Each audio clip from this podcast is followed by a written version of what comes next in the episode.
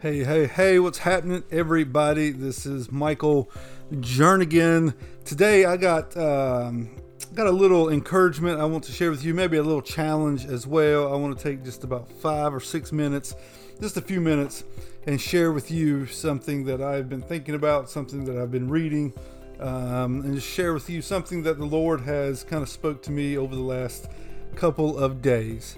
Uh, first of all, let me say this: I miss you all. Whoever is listening to this, I miss you. If I have not seen you or talked or spoke to you in a while, I miss you and hope to see you very, very soon. Um, I've been reading and been thinking about our thought life, about what we think, why we think, what we think, how that affects our life, how that um, influences our life, how that leads our life. Uh, and I come across a scripture I want to read to you in just a second uh, the other day, and it made me to to really examine myself and to think through what goes on in my head, why it goes on in my head, and where those thoughts and where those things come from that are going on inside my head. You know very well, as well as I do, that your thought life controls your whole life. If you don't know that, if this is new news to you, let me help you out. Your thought life controls your whole life. Everything that you do in your life, every physical action that you do, starts with a thought. It starts in your mind, it starts in your brain, it starts with a thought.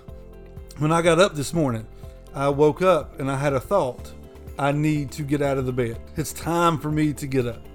Then I had a thought. I need to go to the bathroom. Then I thought, I need to brush my teeth. Then I thought, I need to put clothes on. Everything that I've done today, from eating lunch to talking to TJ to talking to my wife, watching a TV show, looking at text messages that somebody has sent. Every single thing I have done today, it all started with a thought in my mind. Your thought life controls your whole life. Your attitude comes from the way you think.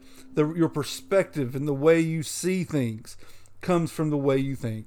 Everything about your life is controlled by your thoughts. I was reading in the book of Psalms the other day. Uh, I got to Psalm chapter 10 and the first part of Psalm chapter 10, David uh, kind of describes a wicked man. He describes a man that is far from God. He describes a man that does not live with godly characteristics. He describes a wicked person. And he says this in verse 4. He says, In his pride, this is the wicked man, in his pride, the wicked man does not seek him, him being God. In all his thoughts, there is no room for God. In all his thoughts, everything that the wicked man has in his mind, there's no room for God.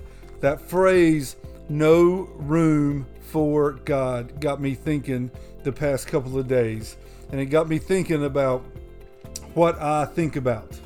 So, my question for you today is how often are your thoughts on godly things? Do you have room in your mind for godly thoughts? You guys know that Kelly and I just had a baby girl uh, about six weeks ago, about five weeks ago, actually. Uh, her name is Anna Lee.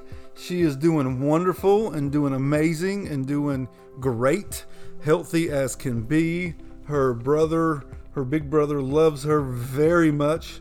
Uh, Anna Lee last night slept for, at one time, six hours straight, which is amen, hallelujah, glory to God type stuff in our house these days.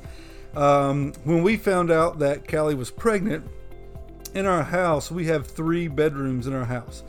Callie and I have a bedroom. TJ and I have a bed. TJ has a bedroom.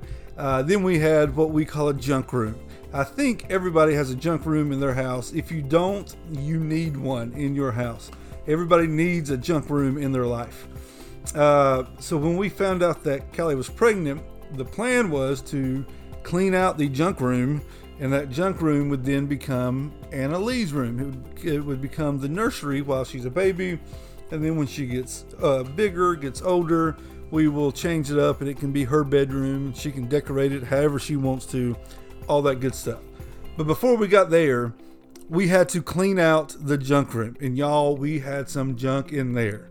There was a single bed in there.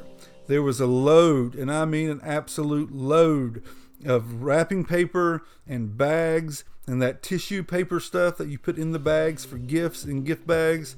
A load of that. There were some old clothes in there. There were some newer clothes in there. There was an old elliptical in there. There was an old dresser in there. And I can't even begin to tell you what all was in the drawers of that dresser that have been in there. Uh, I know one drawer is the drawer where we kept all of our old phone and computer boxes. Every time we got a new phone, we put the old little box that the phone comes with, we put it in that drawer. We had to clean out the whole thing. Thankfully, my wife and her lovely mother, my mother in law, took care of that whole job in about two days and while I was gone. So your boy here didn't have much to do with it. I'm to be honest, I don't know where Callie put all that stuff. And I'm to be honest, I don't care where she put all that stuff. What matters is that that room was cleaned out and now it has all of Anna Lee's stuff. It's got her crib. We got a little rocking chair in there. It's got the changing table. Her clothes are in the closet. All that good stuff.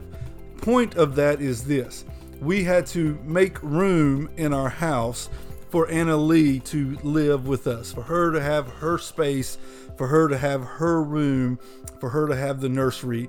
We had to make room for that to happen. We had to be intentional about it.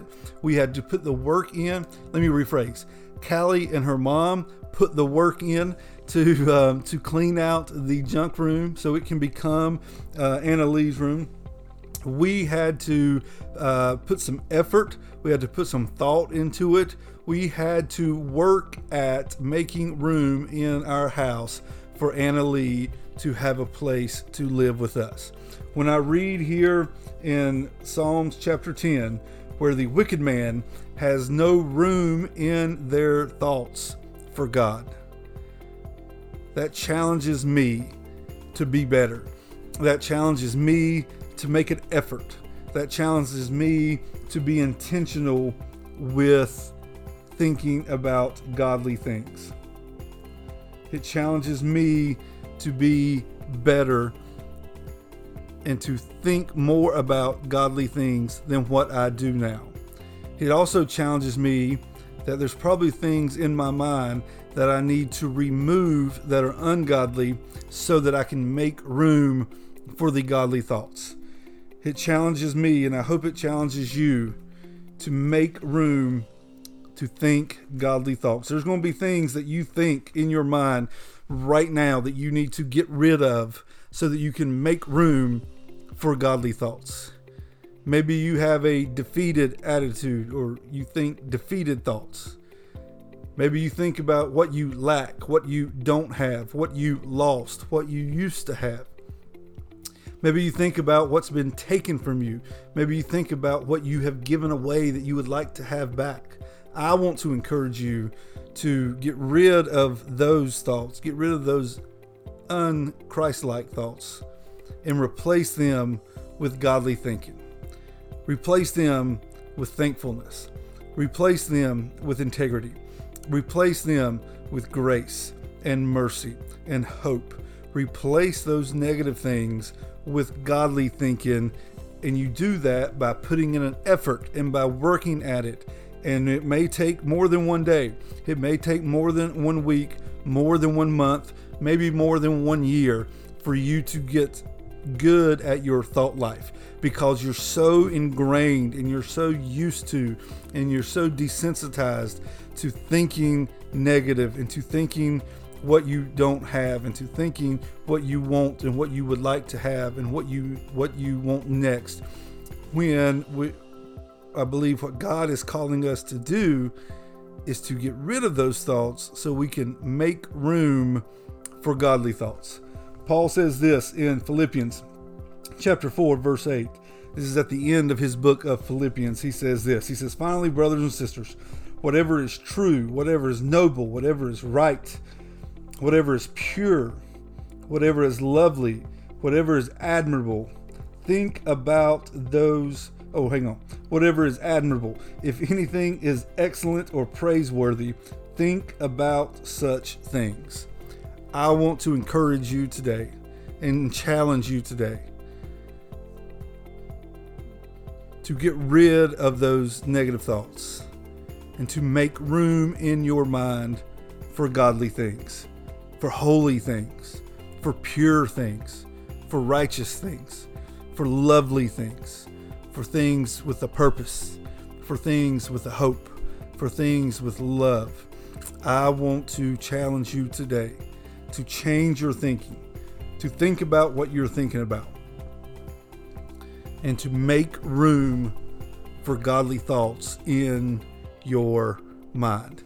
Because whatever's in your mind, your thought life controls your physical life. So, my friends, today, if you find yourself in a struggle, you find yourself in a valley, you find yourself in a tough time, be encouraged because your thought life controls your physical life.